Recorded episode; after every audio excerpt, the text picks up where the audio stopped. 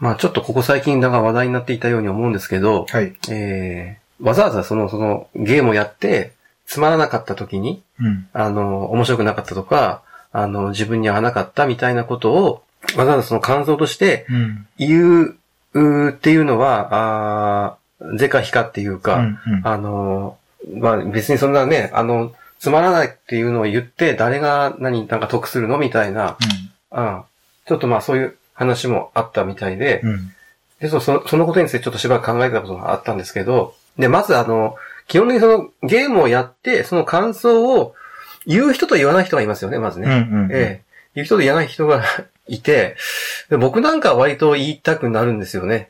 うん。なんかそのゲームをやって、こういうことを思ったとか、感じたっていうのを、言うっていうのは、ど、どういう形で言うと？まあ、まあ、どんなか、いろんな価値がありますよ。うん。えーブログの記事にしたり、うんツイッターにしたり、あるいはもうこうやって終わった後普通に感想で喋ったり、まあいろんなことあ、なるほど。うん。で、僕はそれが普通の、なんちゅうか、あの、自然な、うん。あの、自然、自然体というか、僕、僕自身がそうなので自然体と思ってるっていう部分もあるんだけど、うん本当になんか喋らない人って、終わって、ゲーム終わってもう全く喋らない人もいるし、そそのゲームについてうん。あれ、今までこのゲームしてたよねって思うぐらい、うん。まあ僕はいるんですよ、そういう人が周りに。うんやっぱり、うん。そういう人にはどうだったのみたいなことを聞きたい気もするけど、うん。話したくないのかなっていうふうにこっちもちょっと気を使うようなところもあって、うんまあうん。まあ人それぞれだねっていう話ですよ。やっぱりね、あの、その、たの、面白いゲームがしたいんですよね。結局は我々は。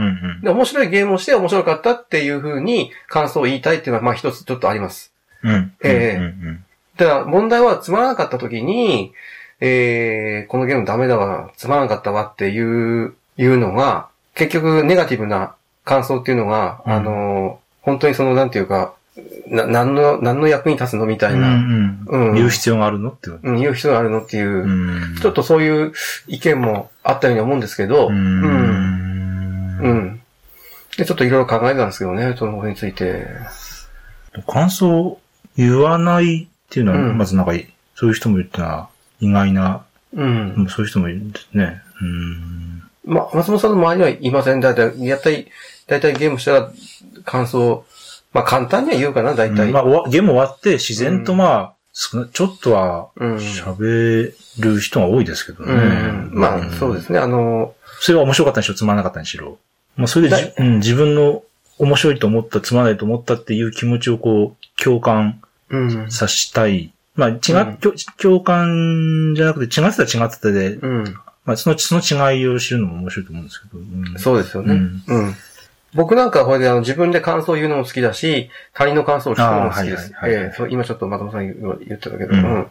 あの、まあ、本当にゲーム終わった直後は、まあ、まあ、大体誰でも言いますわ。それはやっぱ感想を言う。うん。ただ、あえてわざわざそのツイートしたり、ただツイッターでツイートしたり、あの、ブログとか、まではちょっとまた違うよね。多分おそらくそこまで、うんそこまで行く人と行かない人はいて。で、まあ、あの、それはほ、まあ、ほこの本題じゃないんですけど、要するにその、ね、つまらなかった時に、つまらなかったっていうのが、本当にその、誰、誰得っていうのかな、要するに、あの、ちょっとそこを考えたんですよね。なるほどなと思ったんですよ。ううん、あ、そっか、つまらないかったらつまらなかったで別に言わなくていいんだなっていう。もう、でうんも、共感っていう意味で言えばうん、つまらなかったよ、そうですよね、つまらなかったよねっていうのもまあ一つ共感やけど、うん。うん。共感ではなくて、例えば、例えば周りがみんな例えば面白い面白いって言ってて、自分がつまらなかった時に、うん。自分はつまらなかったってはっきり言うのが、うんうん、なるほど。うん。例えばね、あの、同じ日本の同人の人とか例えばゲームやった時に、あの、まあ、つまらなかったって言われて、うん。まあ、あんまりいい気がしない人もいる、いるかなと思うんですよね。ううんん。逆に、うん。あの、どうあれ、率直な意見をたくさん聞きたいっていう人もいるでしょしまあまあそうですよね。うん。どちらかというと、あのーまあ、どっちのプラポジティブな意見にしろ、ネガティブな意見にしろ、多分、多分その感想を聞くのが聞きたいっていう人が多いと思うんですよ、本当はね。うん。作って、その意見をフィードバックうん。させたいっていうのは、うん。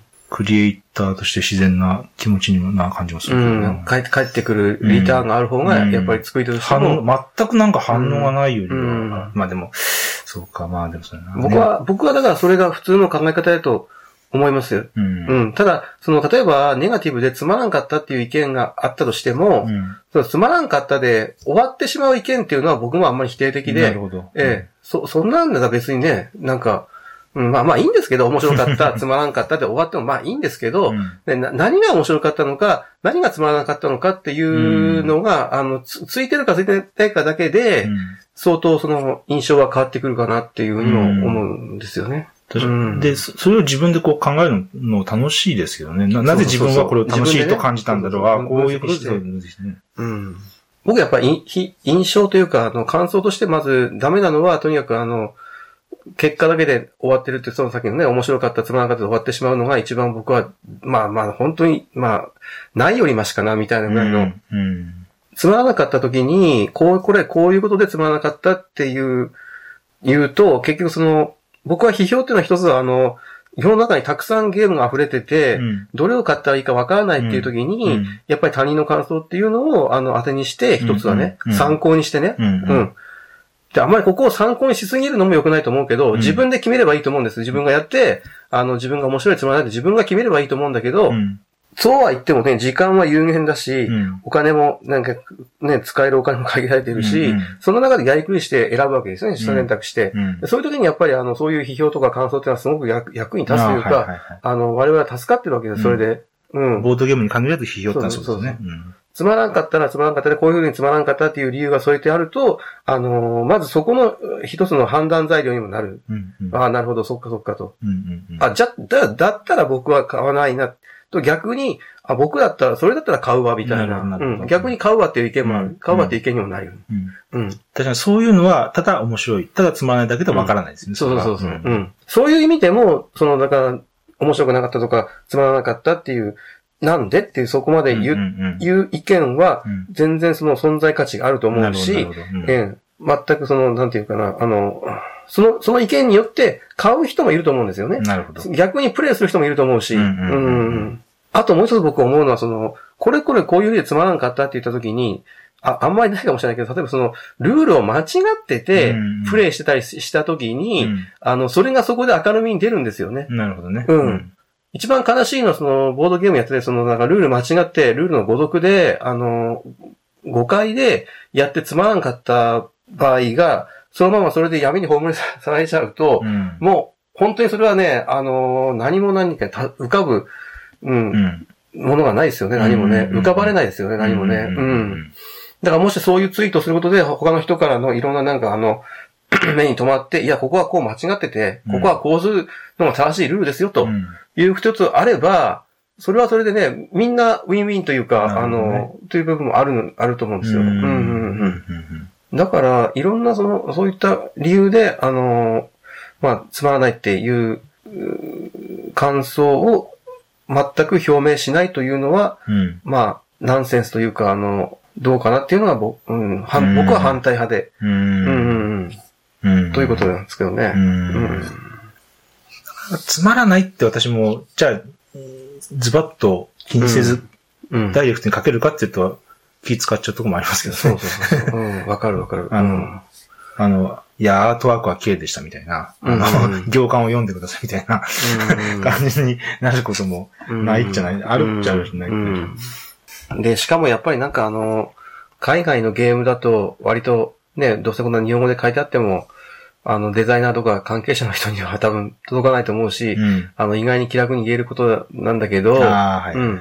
同じ日本人の人が対象になってるようなものだとね、うん。なかなかちょっと気を使ってしまうようなところもあるかなと思うんですよね。僕はでもそういう感想なりなんなり、どんな感想であれね、そのやっぱり、大げさに言うとちょっとその、ボードゲームの、なんていうか、あの、成長とか発展とか、まあ、大げさですけど、まあ、そこに繋がっていく部分も僕はあると思うし、うん。で、作者も、例えばゲーこのゲーム、こういうことがつまらんかったって言われて、気づく部分もあると思うし、うん。勉強になると思うところもあると思うし、うん。このラジオを買ってね、なんかあの、聞いてる人が、なんかあの、いろいろね、高校、あの、二人喋ってるのなんか、よくわ、ようわからんわ、つまらんわ、とか、暗いわとかいろいろ言われて、で、僕は、僕はやっぱりそんななんか悪い思いはしませんね、全然全く。う。うんん。ネガティブな、例えばこのララジオで、あの、ネガティブな感想をいただいても、うん。うん。まあ、ボボードゲームが、そういう意味では、レビュー、批評っていう土壌は、うん。ま、まあ、これから、それこそ小説とか映画とか、うん他うの、んそういう、えっ、と、エンターテインメント、他のジャンルうん。の、うん。における批評、におけるレビューっていうのと比べたときに、うん全然まだ、そういう土壌は育ってないし、まあでも、あの、うんこれからボードゲームっていうのが一つ大きなエンターテインメントとしてジャンル、どんどん大きくなって確立していくには、うん。そういうのも、うん。そういう、土壌もうん。出来上がっていかなきゃならないんでしょうね。うんうんうんうんそれは、だからそこ、こういう議論が起こるっていうことがまだ、うん。あの、まあ、これからなんやろうなっていううん。気はするんですけど。うんまあちょっとあの、思うのは、あのね、なんか有名な人がどうこう言って、そのその発発言力のある人というか、オオピニオンリーダーみたいな人が言う、言う、言う、なんていうかそういうレビューなり感想なりがあまりにもちょっとあの影響力がありすぎるというか、あの、信じすぎるのはどうかなと僕は思いますね、あとね。うん。うんだその人がつまらないって言ったからつまらないわけじゃなくて、あの、結局僕らがやって楽しかったらそれはそれでね、ボードゲーム面白いの楽しめたんで、うん。だから自分が決めることだと思うし、あ、もちろん。うんまあ話はちょっとずれますけど、僕は、あの、そこはまず、あの、普通に、そう考えるのは健康的だと思うしね。うんうんうん参考にすると。そうそうそうそう。ううんはい、えーっと、じゃあ、エンペラーズチョイスですね。はい。えーっと、おかずブランドさんの、うんえー、この前のゲームマーケット、春でうん。発売された、うん。ね、あの、まあ、あー本格派の、なんていうかゲーマーズゲームというか、うん。重量級とまで言っていいのかな、まあうん結構重,、うん重い、ううんん、国産のボードゲームの中では重い方かなり。だと思うんですけど、うん。まあこれこの前、松本さんとも一緒にね、うん。一回やったんですけど、ううんん、うん。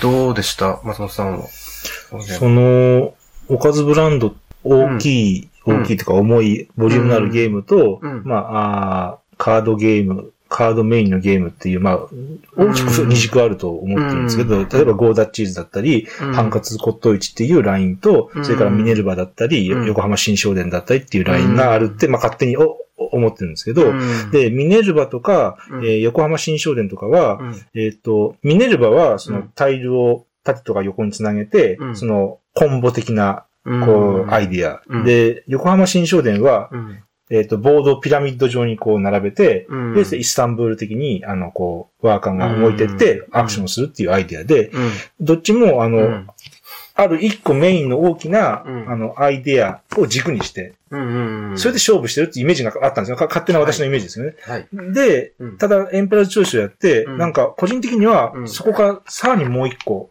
そういう大きな一つのアイディアだけでドーンって、それだけで勝負だっていうところから、あの、もう。もう頼、頼、うん、あちょっと言い方があれかもしれんけど、うん頼らずに、うんあの、さらにもうワンステージ、うんえすごい偉そうなこと言えば、うんまたレベルアップしたような感じがして、非常に面白かったし、あ好印象でした、ね。かなりじゃあ、うん。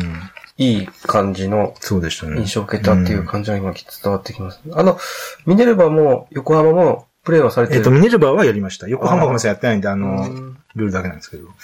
僕はまあどっちもやってなくて、で、エンペラーチョイスで久しぶりに、うんまあミネルヴァも、あの、横浜も、あの、しっかりゲームマーケットで予約して、うんあの、買ってはいるんですけど、うんまあ未プレイでなかなかね、あの、プレイする機会がなくて、うん。で、今回エンペラーチョイスは本当に入手してすぐにプレイできたといううん。ことなんですけどね。うんうんうんまあやっぱりそれで僕もやってみて非常に面白かったし、うん。あの、要素が多い割にうは、ん。プレイしやすいというか、あの、戦略に集中できる。うん。最初からそのマネジメントをいかにマネジメントするかっていう部分に集中できるぐらいのプレイアビリティの高さがあって、で、これはやっぱりこういう要素の多いゲームを初めてプレイする、まあ僕らかなり経験豊かなあの、プレイヤーなんで慣れてるっていうのもありますけど、うん。っていうのはやっぱりあの、デザイナーの力量なんだなっていうふうに、うん。うん、一つ思ったのと、うん。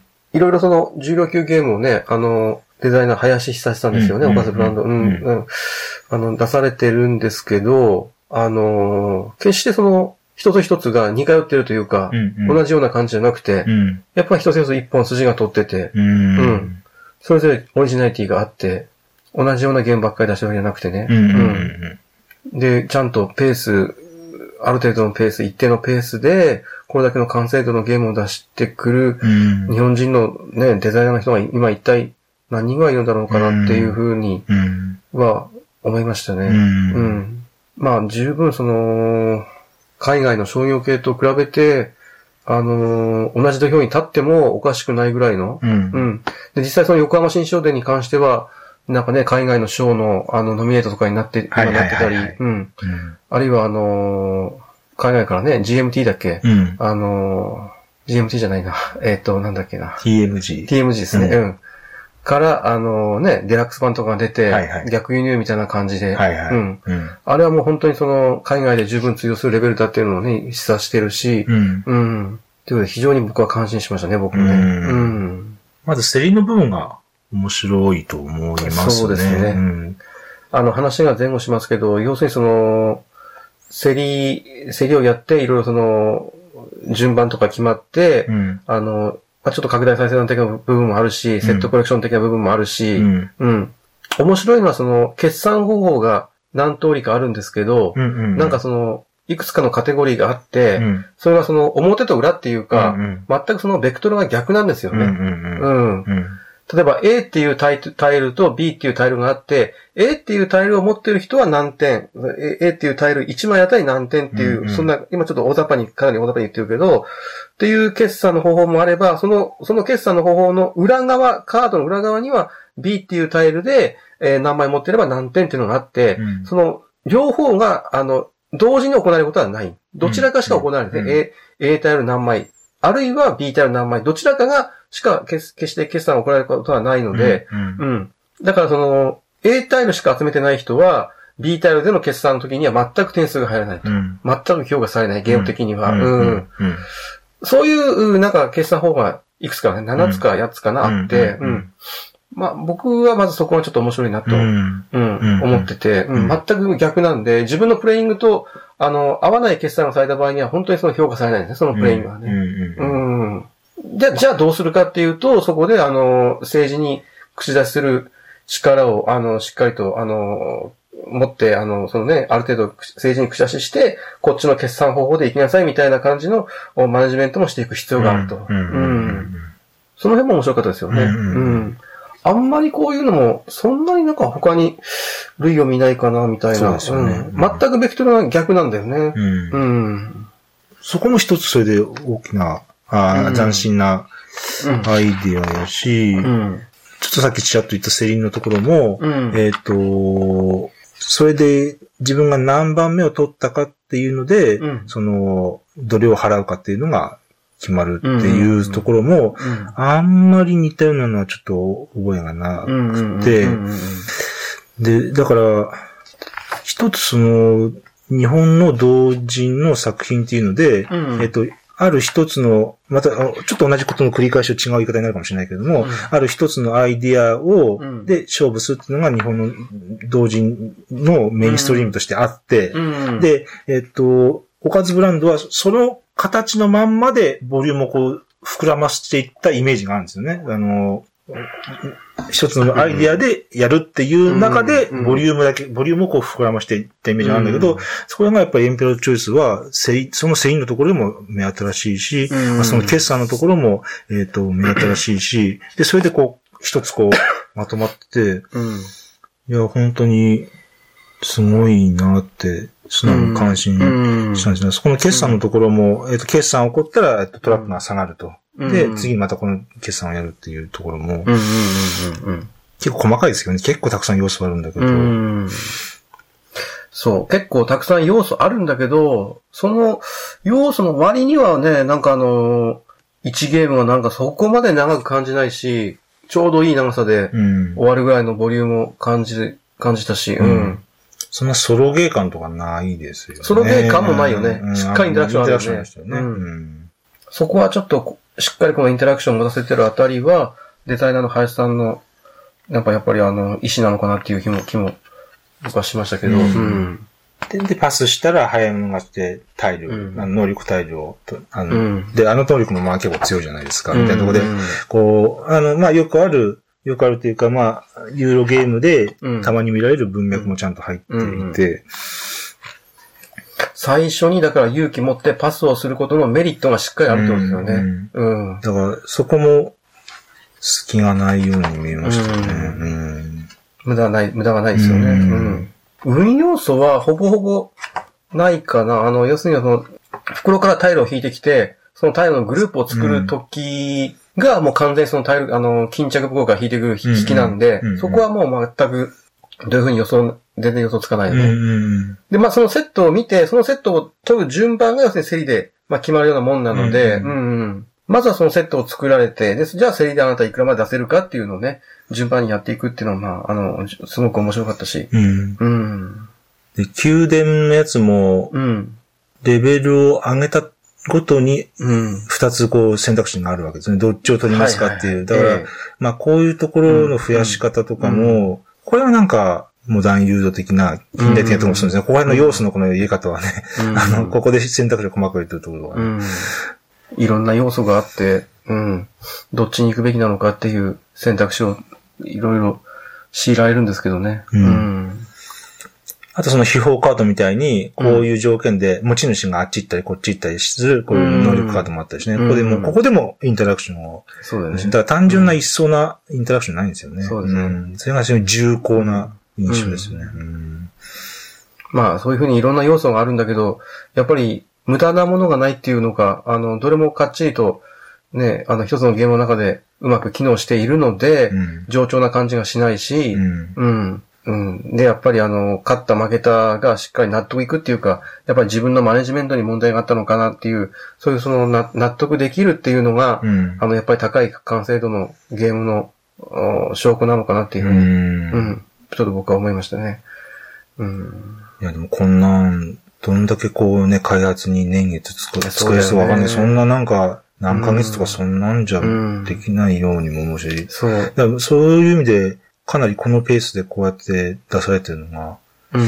すごいなとそうだよね。思いますね。本職は、やっぱり別であるのかな？ゲームデザインが、専門じゃないよね、多分ね。うんうん。オインクゲームズが、うん。あああいう小さい箱、うん。まあミニマ、ある意味、ジャパンミニマム的な、うんああいうもので、うんこう、世界にこう、どんどん進出していって、うん。当然ドイツにも視野を置いてみたいなうん。話の中で、うん。それとは違うベクトルで、でもこのおかずブランドも、こういうボリュームで、えっ、と、うん。GMG だったり、そういうところにこう世界に向けていってるってところが、うん。やっぱこのおかずブランドとこうん。のオインクゲームズっていうのは、ちょっと、えっ、と、出してるゲームは全然違えど、この、えっ、と、向いてる視線が、うん。やっぱりちょっと他のところとうは、ん。世界っていうところに向いてる感じもしまして。うん。そうだよね。んあとやっぱりあの、まあ、松本さんも前言われていたけど、昔ね、あの、浅草でゲームマーケットやった時にトレインズを、そう。まあ、5000円で出して、そうそう。で、それは当時すごく高い、同人ゲームとして高いと、うんまあ、あの、破格だっていうふうなね、結構そのインパクトが大きかったんですよね。私は大きかったです。ううんん。ただ、それが、やっぱりこうやって長い間、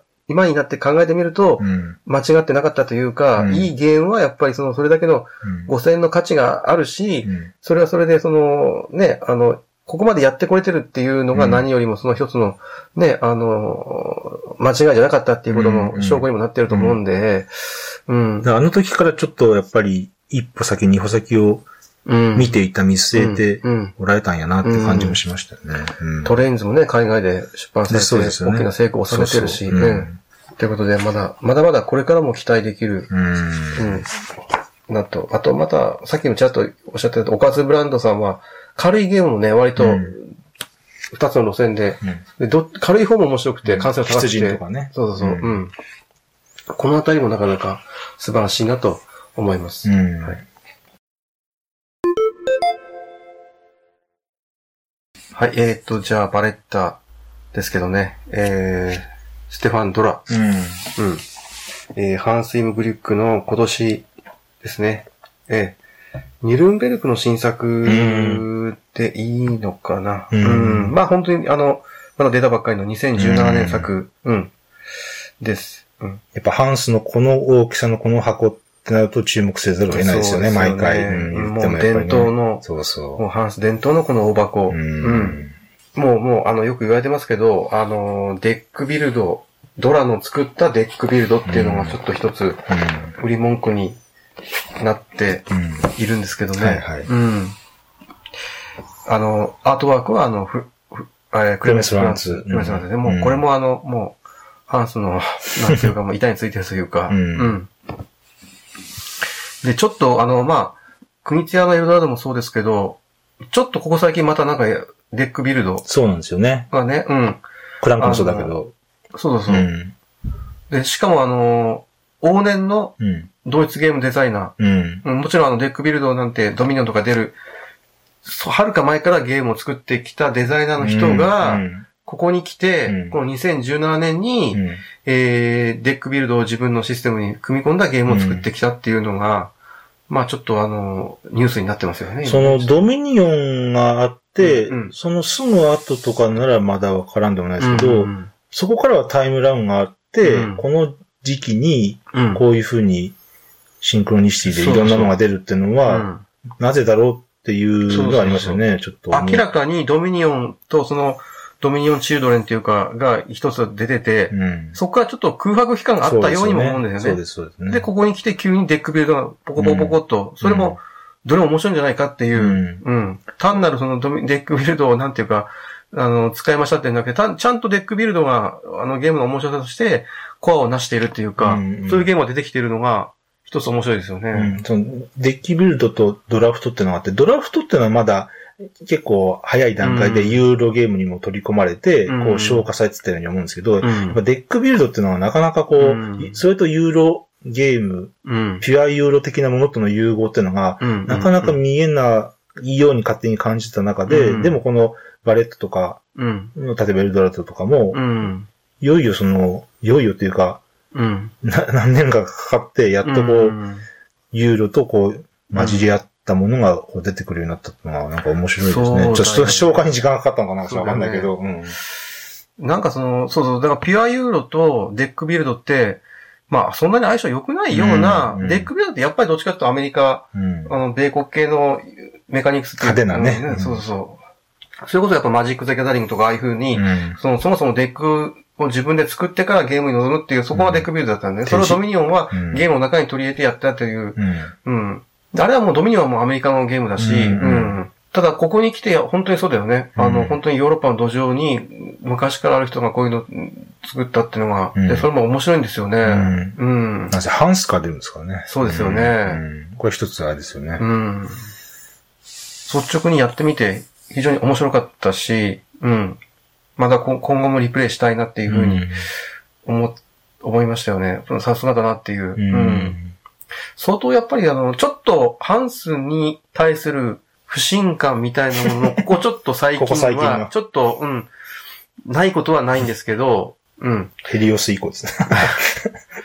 ただ、その、バレッタに関して言えば別にそんなになんかあのーうん。これはこれで全然、ちょっと偉そうですけど、合格点十分取れてるんじゃないかなっていう気は。僕僕はしたしうんうんうんただ、ちょっと、僕がやって、まあ、この前のセッションもそうだったけど、心配だったのは、一つの戦略がちょっと強い気がして、うん、とにかくなんか一種類でもいいから、豊富にリソースを取れるような環境を作ると、えっ、と、リソースの3対1交換っていうのは、あれ常にうん。うん。有効なんですよねそうで。すよね。ええうん。あらゆる局面で、あらゆるというか、その条件が整わなくても、うん要するに3-1交換っていうのは、うんあの、普遍の心理というか、なんかそういうためのカードの効果だってアクションだってじゃなくて、うんいつでもそれできますよって話ですね。うんルールの原則としてう、んそれが認められる、あの、ね。マイボードに書いてありますもんね、そうそうそう。んん。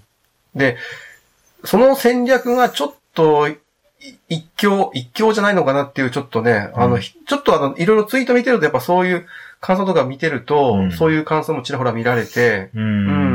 僕らのセッションだけじゃなくて、他の人たちもなんか、あの、リソースがめて、あの、大量生産して、うん、で、ね、3つでワイルドになるんで、うん。本当にもうこのゲームに入ってるコンポーネントの機能コマじゃ足りないぐらいのリソースが湧く状況、環境を作れるんですようね。ん。うん。そこがちょっと僕は一つ気になってるんだけど、私もそういう戦略で、もう、うんあの、一周以上差がつきました。まあ一周って25点以上ってことですけど、うん。一周以上差がつきましたって話を聞いて、うんで、私もそれを聞いて、それの石バージョンでやってみて、うんうんで、ああ、たなるほどと。で、うんで、まあ、この間、ちょっと昨日バージョンだったんですけど、うんだから、それ、それ以外でなんか道筋ってあるんですよねっていう、ちょっと不安なとこありますね。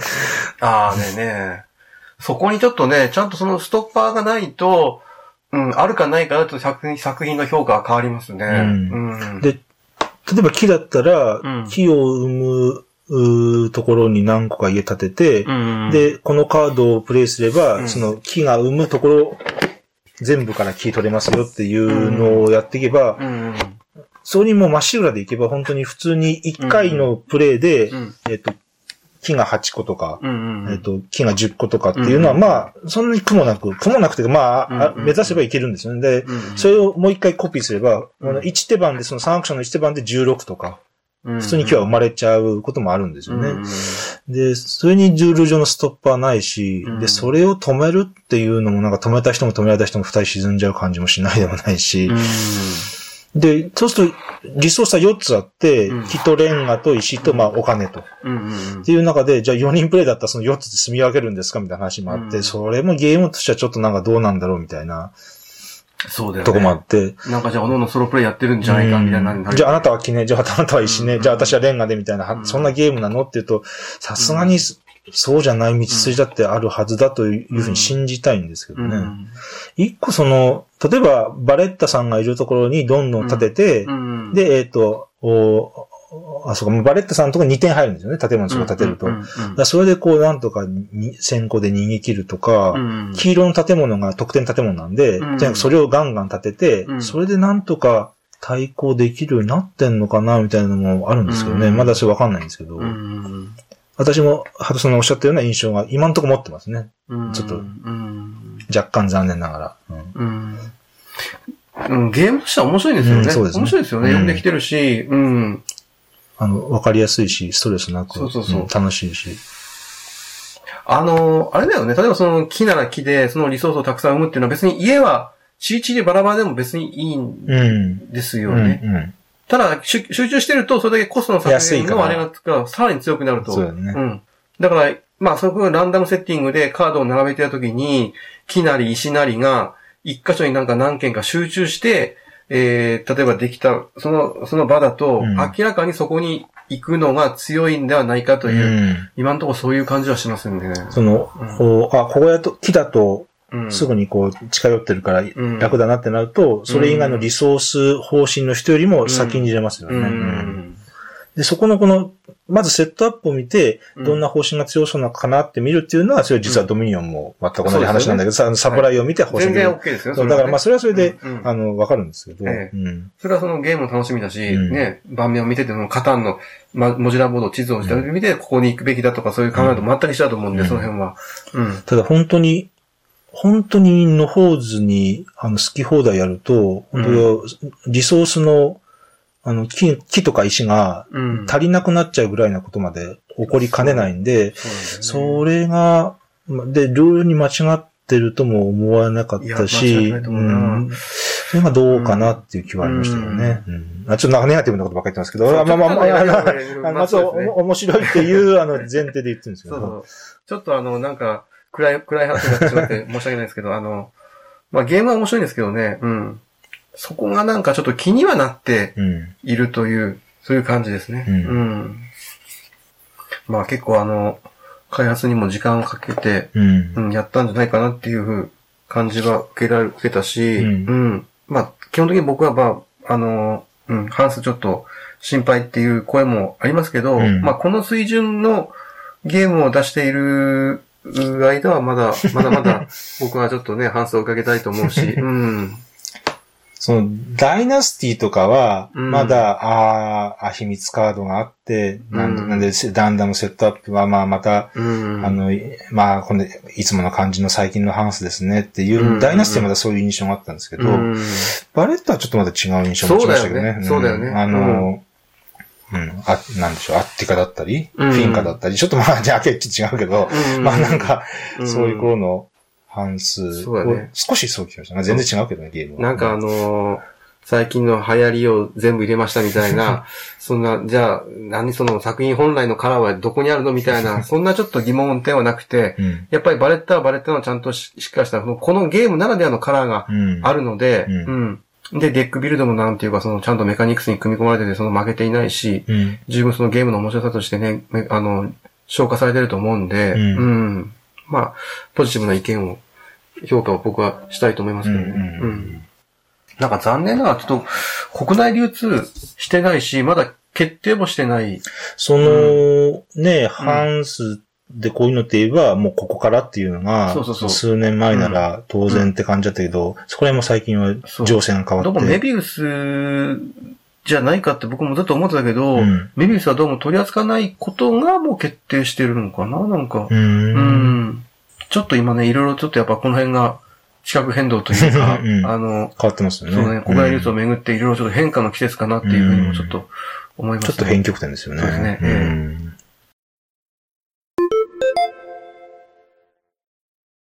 うーんと、おじゃあフリップオーバうんー。。え、シロップゲームズうん。ですね。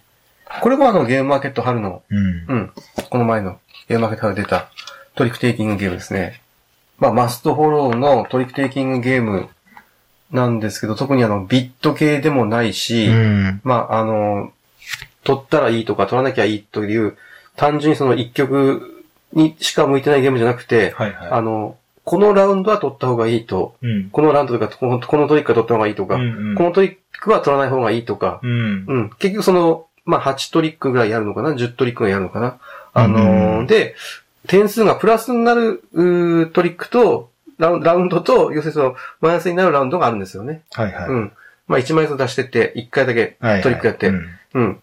で、その最後にトリックに勝った人が、そのトリックの、なんていうか別のそのスコアマーカーみたいなのを取るんですけど、うんそれがプラスの青い、あのーマーカーの、もあれば、あの、赤いマイナスのマーカーもあると。うんうんだから、あの、明らかにこのラウンドは取らない方がいいっていうラウンドもあるし、うん、狙っていくべきだっていうラウンドもある。それがもう先々まで、あの、8ラウンドか10ラウンドがもう見えてるので、先々の計画まで考えた、あの、トリックテイキングをしていくっていうのが一つの、うんまあ、このゲームの醍醐味といえば醍醐味なんですかね。ううんん。